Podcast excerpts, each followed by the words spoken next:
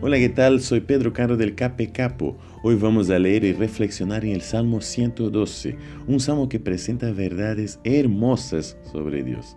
Preste atención que ya en el comienzo del salmo el autor dice que debemos alabar a Dios principalmente porque nos proveyó con sus mandamientos y a través de ese mandamiento podemos encontrar alegría.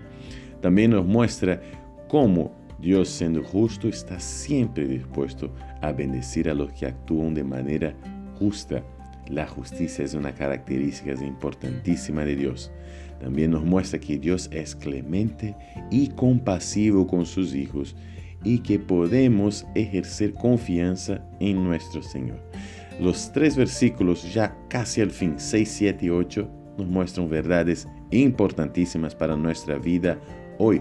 Dice, el justo será siempre recordado, ciertamente nunca fracasará. No temerá recibir malas noticias, su corazón estará firme, confiado en el Señor. Su corazón estará seguro, no tendrá temor y al final verá derrotados a sus adversarios. Qué lindo es saber que Dios protege y cuida de sus hijos siempre. No te olvides de eso.